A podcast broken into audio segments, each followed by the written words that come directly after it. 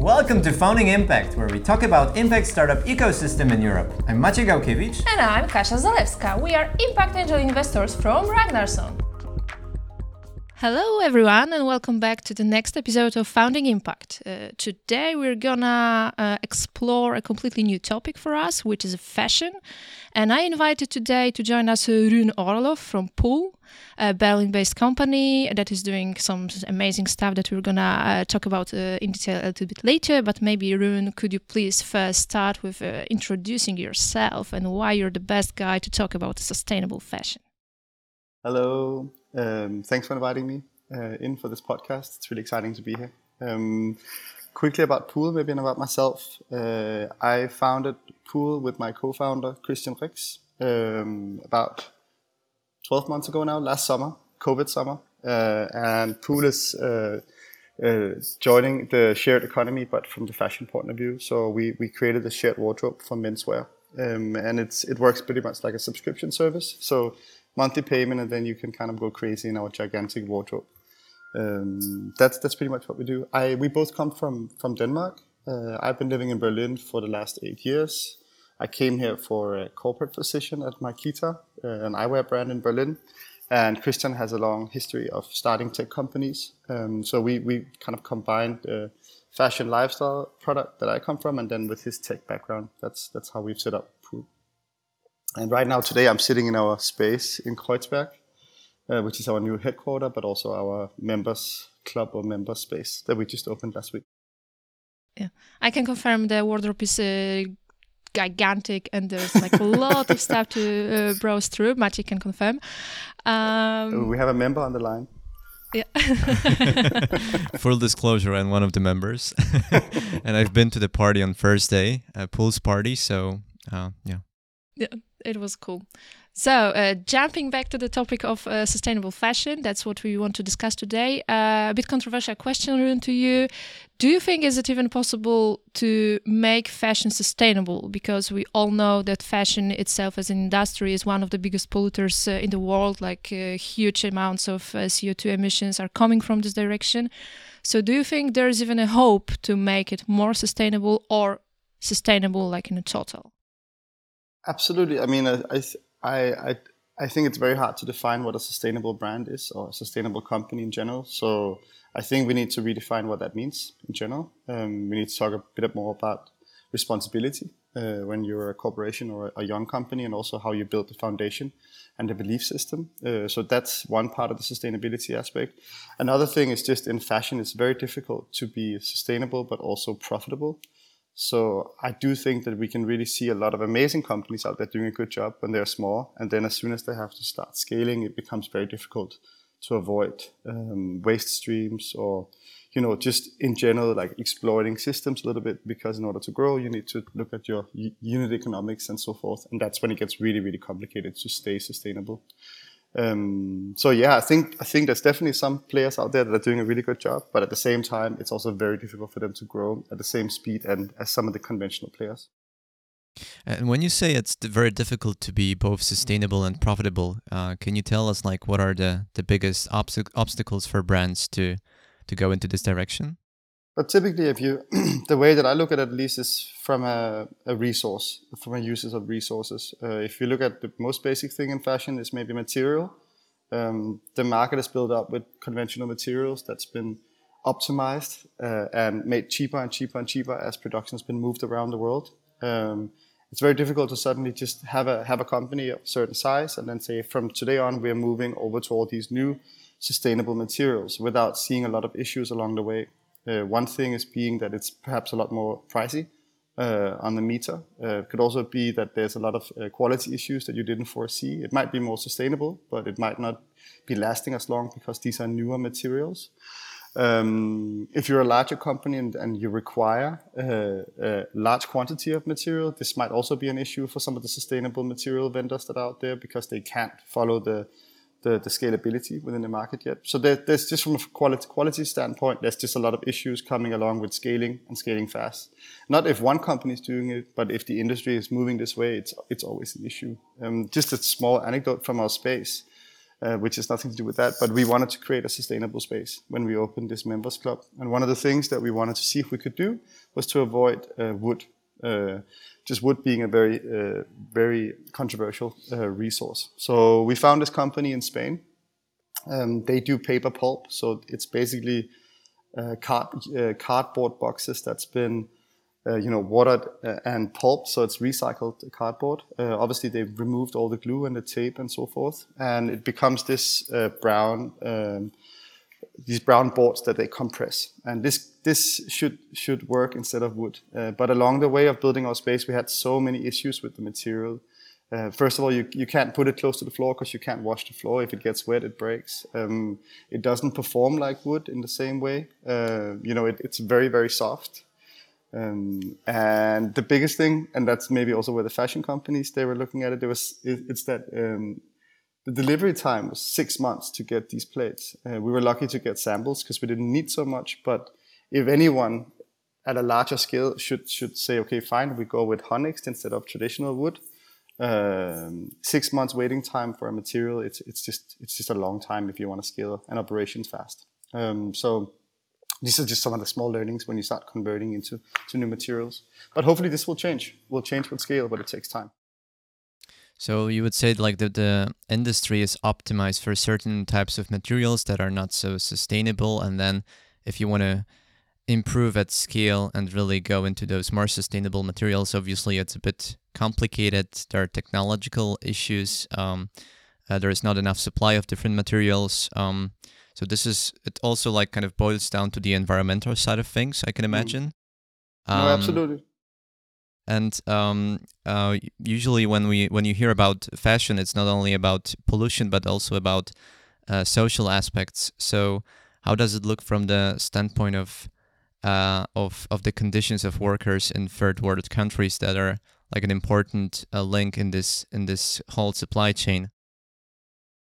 Yeah, I mean, I think we all know that this is this. We've not we've not gone anywhere with this topic. It's still happening today. That that the uh, third world country uh, workers are being exploited at big time. Um, it's just covered up with all sorts of different story storylines. Um, but still, you have the the major corporations uh, producing like they've always produced, faster and cheaper, and that will exploit social groups uh, everywhere. So that's that's that's that will that's still happening for sure. Um, I, I don't know how to answer your question because obviously I I, uh, I don't I don't exactly um, how do I say that? I mean, there's so many different sides to sustainability mm-hmm. and being responsible responsible as a company, uh, and it kind of all starts at the early stages of research and development, and obviously also design. Uh, and those small um, decisions you make at that time really defines the rest of the, the value chain for any given company. Um, so if you look at a material and you say, should we take the, I don't know, organic, certified, uh, recycled version?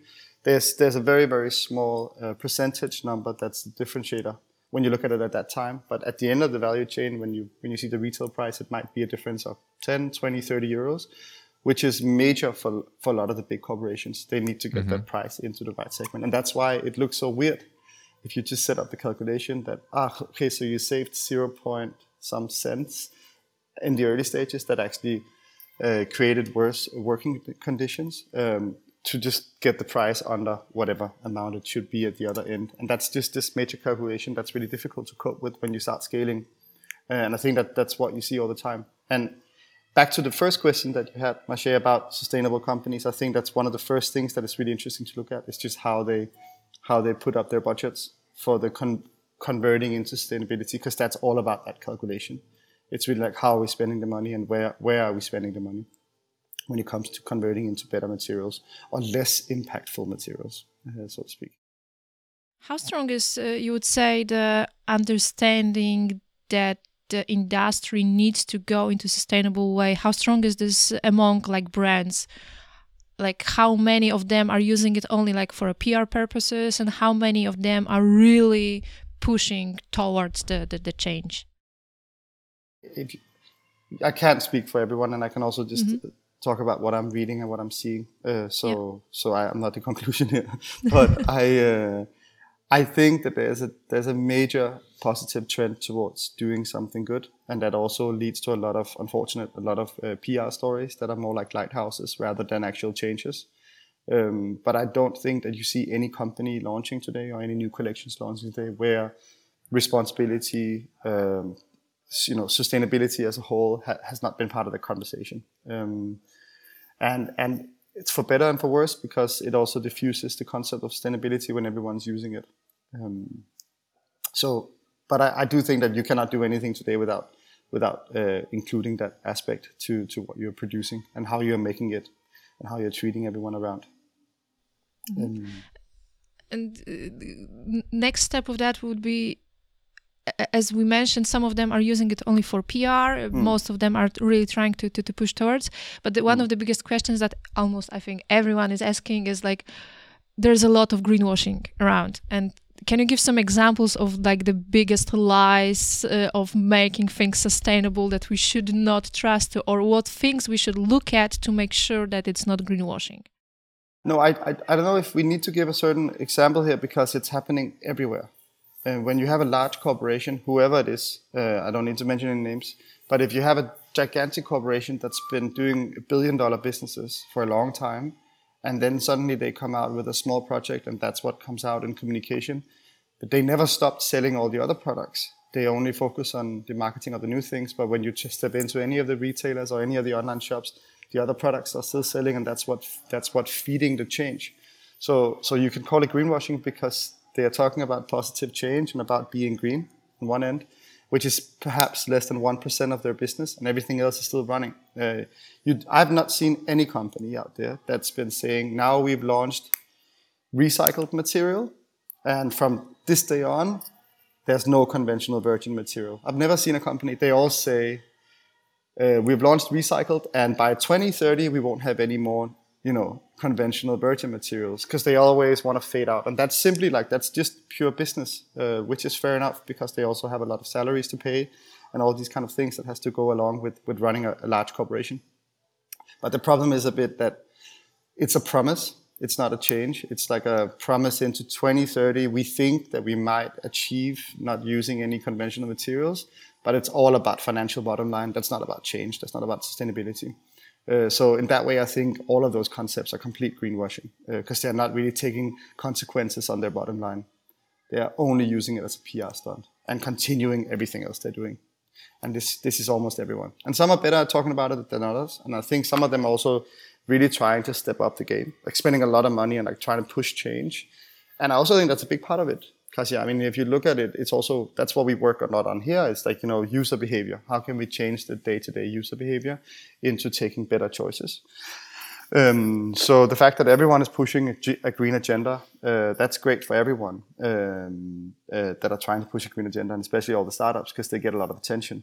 Um, but when it comes down to these lighthouse projects for a lot of the big companies, um, it's it's difficult not to say that that's not greenwashing. You know, it's it because it is it is very diffusing for the end user. Um, it would be interesting to see if you could have like a transparent setup of, of how much marketing money goes into it and how how big of a part of the revenue it actually is at the end of the day. Mm-hmm. Um, or how much loss it loss loss it has had uh, in in the conversion time because uh, that's really the interesting part I think. And you, you touched a bit uh, the, the behavior of users. Um, so at the beginning of our conversation, you mentioned on the supply side of things, their material are not materials are not readily available and they're more expensive than the, the traditional ones. So the supply side is somewhat limited by technology, by established supply chains, and basically all the brands need time to to convert. But how mm. does the situation look like on the demand side? Are consumers pushing to the extent that companies are na- not able to deliver, or the consumers are not so much aware of the problem, and it's still like a small niche of people who who um, um, take sustainability uh, seriously? I think I think it's still a very small. I think we're just at the beginning of really converting the the average user uh, or everyone, the mainstream. Um, and that's really the space that we are trying to work in. It's almost to, to trick people into thinking that this is uh, this is the, the best and coolest product out there, but it's actually also green. Because um, there's been there's been so many attempts to try to create very sustainable looking brands where everything is very sustainable and very green and very beige, and I think that only speaks to a certain niche, and we're missing that mainstream. Um, and that, I, like that's one of the topics that we've also talked about before, the three of us, like how we actually make sure that the foundation of the products that we are delivering have a positive, not a positive, but a, a less bad impact. Uh, but at the same time, we also compete at the highest level of creativity and you know culture when it comes to fashion, because fashion is really about culture and, and how we wear is you know we, we wear what we the time we live in. So if we can combine those two things, that's that's really key for me. And what we're doing is it's all about ownership. So we're trying to see that we're trying to change the perspective of users by changing the perspe- perspective of, of ownership. Um, and, and, I think that that redefines uh, how you would think about your personal impact as a as a customer and how you would buy into this topic. Because in this way, you can actually still wear the brands that you feel most comfortable with and that you sort of align with on a style basis, uh, but at the same time, you also know that uh, that your action was less impactful. Now that, that's that's just a quite interesting space because if you would if you would remove all conventional products off the shelves tomorrow, uh, the the retail scene and online scene would be would be completely empty. Um, so I, I, you know, you could stop an in- industry, but we can also try to convert it very fast. So we're trying to. And, and when you speak with your members, so mm-hmm. for me, you're a bit of an uh, um, an interesting example because you have, uh, in my humble opinion, very fancy clothing in, in general, and I, I, guess this is also your, your, one of your value propositions. But um, if you look at your members, is which part of the of the value proposition is the most important important to them? Like the, the fanciness of, of the clothing, the sharing economy, or the sustainability, or do you see any kind of patterns when it comes to their uh, perception of, of your company? I mean, we we talked we we really talk a lot about this, uh, me and Kristian, my co-founder, um, because um, how to say this in the best way? Because we when we when we when we're starting out with the user experience going through the space, one of the first things in our early surveys was really that there's no one that uh, that they people like new things even though they want to be sustainable, they still like to wear a new shirt uh, when they have to go to a to a party or to an interview or something because it makes it makes a character, it makes people feel comfortable, and that doesn't matter if whatever brand it's from, but it feels it feels nice to sometimes have something new. Um, and that speaks against the slow fashion uh, uh, side of things, but that's that's also one percentage uh, that that's into that. But so when we talk about this experience coming through our space and and and how we are dealing with brands, Maciej, it's very much it's very much about this thing about tricking people into feeding uh, and getting all these, you know, these attributes of the classic fashion industry, but with a, le- with a lower impact. And I think that many mm-hmm. of the, I would say 50 50 today, some people come in here because they think it's more sustainable and they want to be part of it. It's a community. We talk a lot about it on in our social channels, and we're also very aware that this is a, it's a better way of consuming. But at the same time, I think the last 50%, they also come here because they want to be part of the brands that we have. Um, they want to get that that simple feeling of, of, of, shopping, but at a completely different price level. Um, so at the moment, it's really like a 50-50 story. You know, some use it because they can afford our service versus buying all the products new, uh, and the other half they come here because they really want to change the way that they're they're doing it. But I think everyone that comes in, they really with COVID uh, and the whole stories of like changing your personal behavior and not being able to go out and so forth and everyone really has an opinion about how they want to consume and how they want to live, and that's quite interesting. That there's really like a, there's a high awareness on this topic. But still, back to the official numbers, I think if you start looking into statistics, uh, you know, 70 to 80 percent they say they want to live a more sustainable life, but it's still under 10 percent that actually shop and and act in that way. Unfortunately.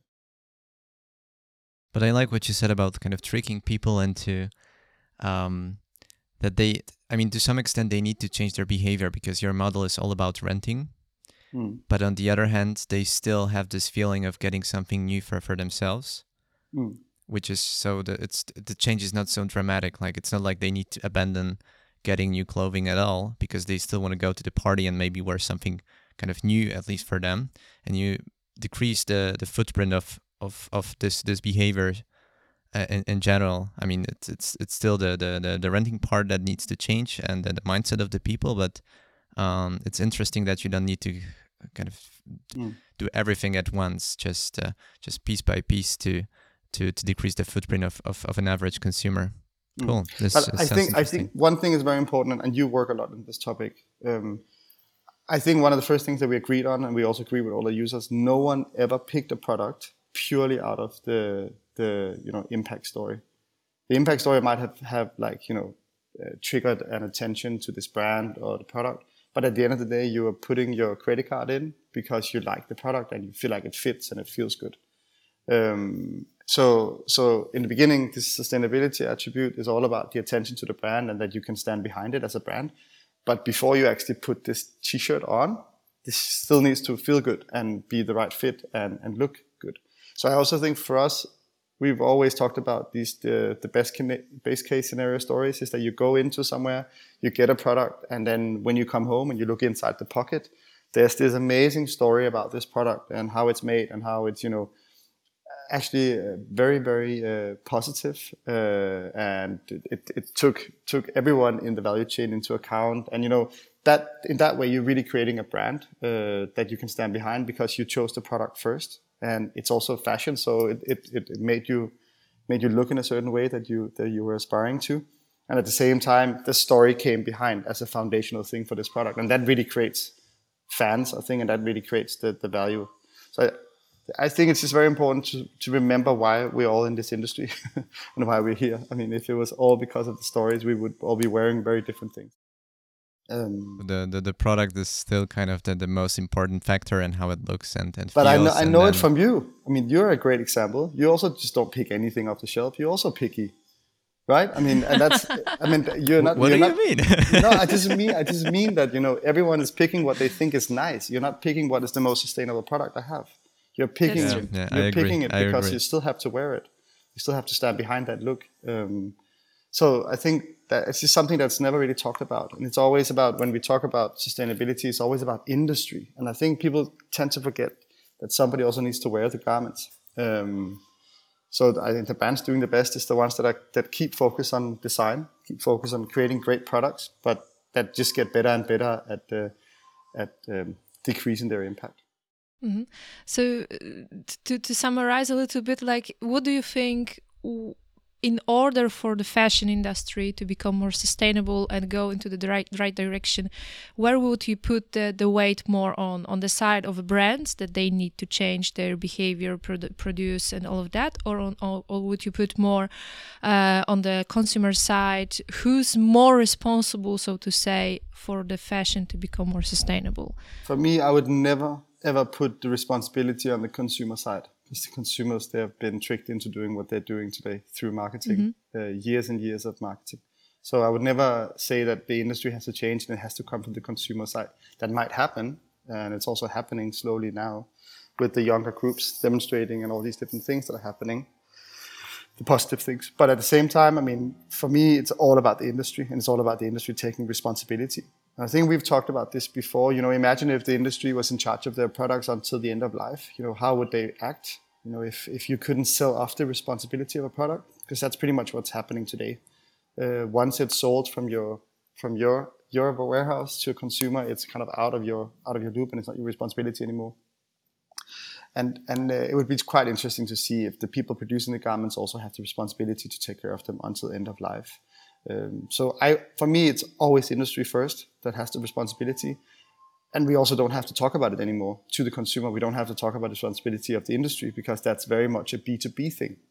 I think that we should we should spend a lot of a lot of resources into design teams that are educated and that are understanding how you can create beautiful products uh, with less imp- impactful methods because uh, that's really going to change things. The better products we can make. Um, the better the better we can trick the customers into buying buying better products uh, or better uh, less uh, de- decreased impactful products uh, along the way. But I don't think it's going to come. You know, it's not going to come from from the users. Um, we might help them along the way to understand. And transparency is one of the key topics here, but it's not it's not very interesting for for an average user.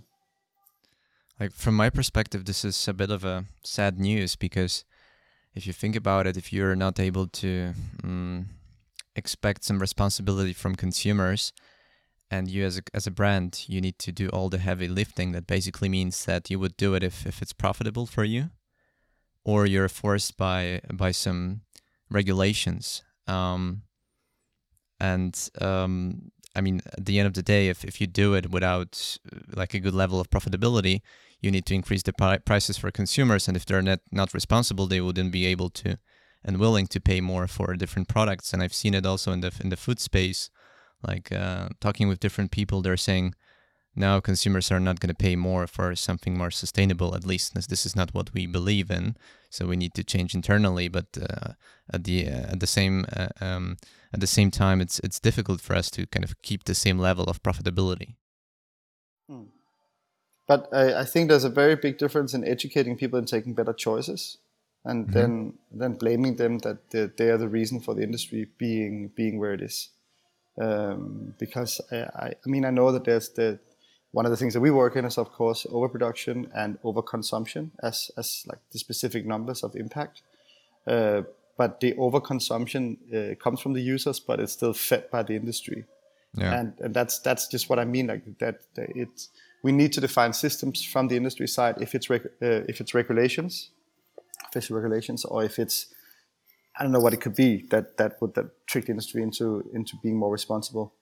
Um, but at the end of the day, we can't blame the consumers for buying products that we've been promoting, and. Uh, that's that's why I'm saying that it also according to price.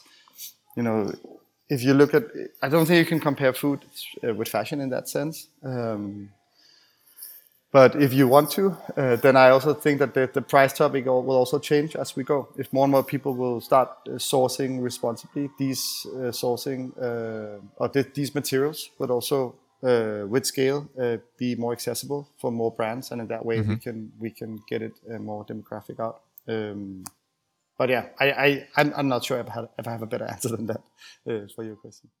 Got it. And uh, when we are talking about the solutions, um, mm. so you're more into the the space of uh, renting instead of owning. And what are the, what other solutions or trends do you see on the market that help with improving the, the bottom line? in general besides besides what we're doing?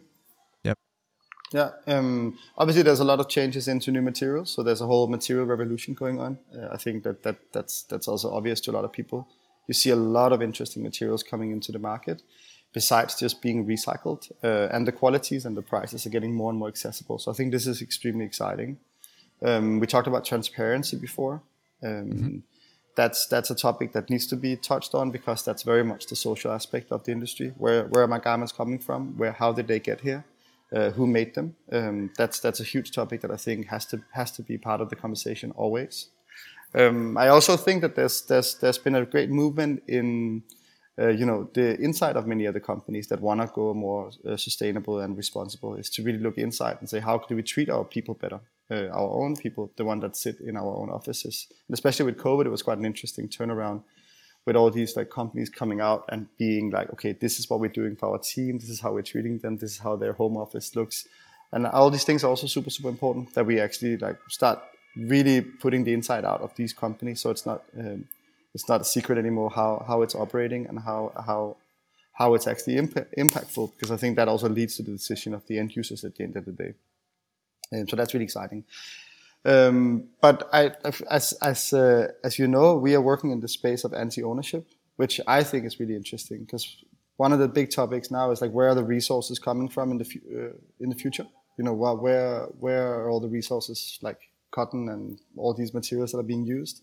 Where is it going to come from? Uh, and and a lot of people talk about the resources or like the the suppliers of the futures uh, of the future will be customers because everyone like all the, the private wardrobes out there, they hold so many garments that will eventually be, uh, be able to be recycled into new garments and feed the industry. So if the customers are feeding the industry, how do we set up systems that can actually cope with that? So I think that's some of the really interesting topics that are happening now. Uh, and I, I, I, really like to look at business models as a way of changing it. And and maybe also just again models of of supply chain. How do we actually where do we get our garments from? How do we source? And what's what's what does it mean to have end of life? What does it mean to have a used product? Um, how are we looking at wholesale versus resale, uh, retail versus resale, uh, and so forth. There's a lot of interesting topics that are also touching on sustainability here, but it's it's not in the forefront of the story right now. I think that's going to come. Cool, cool. And do you have any any specific examples uh, of, of of companies, startups in this space uh, that that you would like to mention? Something that was especially cool for you, apart your uh, apart from yourself, obviously. Uh, I don't know.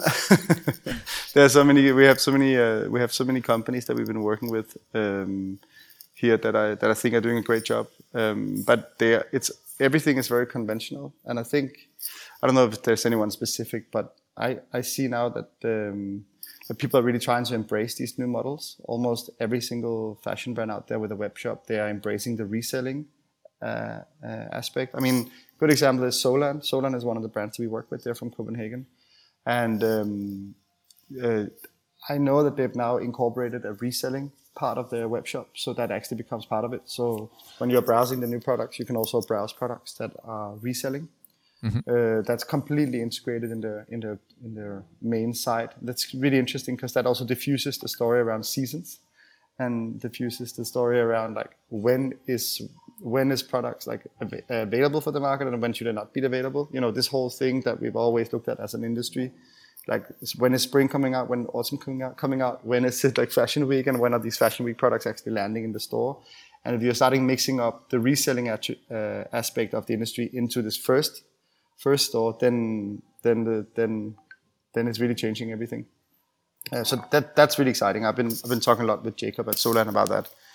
Um, yeah, I think that may be a good example of things that are really changing on the top line. Cool. Okay, um, to sum it up a bit, uh, we had a great conversation, like starting from the sustainability of the industry as a whole. We we touched a bit the topic of the environmental impact and the social impact, and a, there are no good answers here. It's it's a complicated um, um, thing to do the transformation for uh, major brands that are the biggest polluters uh, because of the complexity of this of their supply chains. But at the same time, um, we we also talked that consumers are still the ones that are still very concerned about sustainability is still a fraction of um, of the entire market, and uh, we definitely didn't reach the, the mainstream yet. Um, it was also very interesting to to talk about greenwashing as a uh, as something that basically every brand does, even if even if maybe they are not um, um, uh, trying to to trick us. Uh, but still, like if you look at uh, from the perspective, it's maybe one percent of what they do that it's really sustainable, and everything else uh, is is business as usual. Um, yeah, and uh, at the end, we also talked a bit like about potential solutions. Um, you mentioned transparency, obviously sharing economy, like in your case, and new sustainable materials at that at scale could could uh, com- uh, compete with the uh, on the price level with with the existing materials, and that would be a huge boost for the industry to to decrease their its its footprint. Um, yeah, I think we have we have an overview of, of everything. Um, Rune, do you have any uh, any last uh, recommendations for uh, startup founders in this space, or observations that would be valuable to to share to them? Um, I think one of the things that we that we always talk a lot about, and I think we've also talked about it in our conversations, is this thing about scale. Because um, there's so many incredible uh, young fashion brands out there that are starting out extremely uh, sustainable, doing a good job in sourcing and producing and designing. But as soon as they have to start scaling, it becomes very difficult. So, so I, I, I don't know. For many of the startup brands that are out there and also for the platforms like us you know it's just really interesting to start looking about how this how the impact looks when you start scaling because that's been also the same conversation with materials. Uh, recycled material might be good but if you start scaling it at the same size as conventional materials then it might not be good anymore. So mm-hmm. i think that whole that whole balance between startup uh, and then a scaled version we need we just need more sustainable brands that are starting to scale and um, I think that's that's one of the most important things of the of this impact story. Because without scale, we don't have true impact. So Yep. we need to start scaling. Got it. Got it. Uh, f- cool. Thank you so much, Rune, for uh, for being with us today. Uh, it was a pleasure talking with you. And um, yeah, thank you so much uh, for the conversation, and uh, see you next time. See you next time. Thanks for today.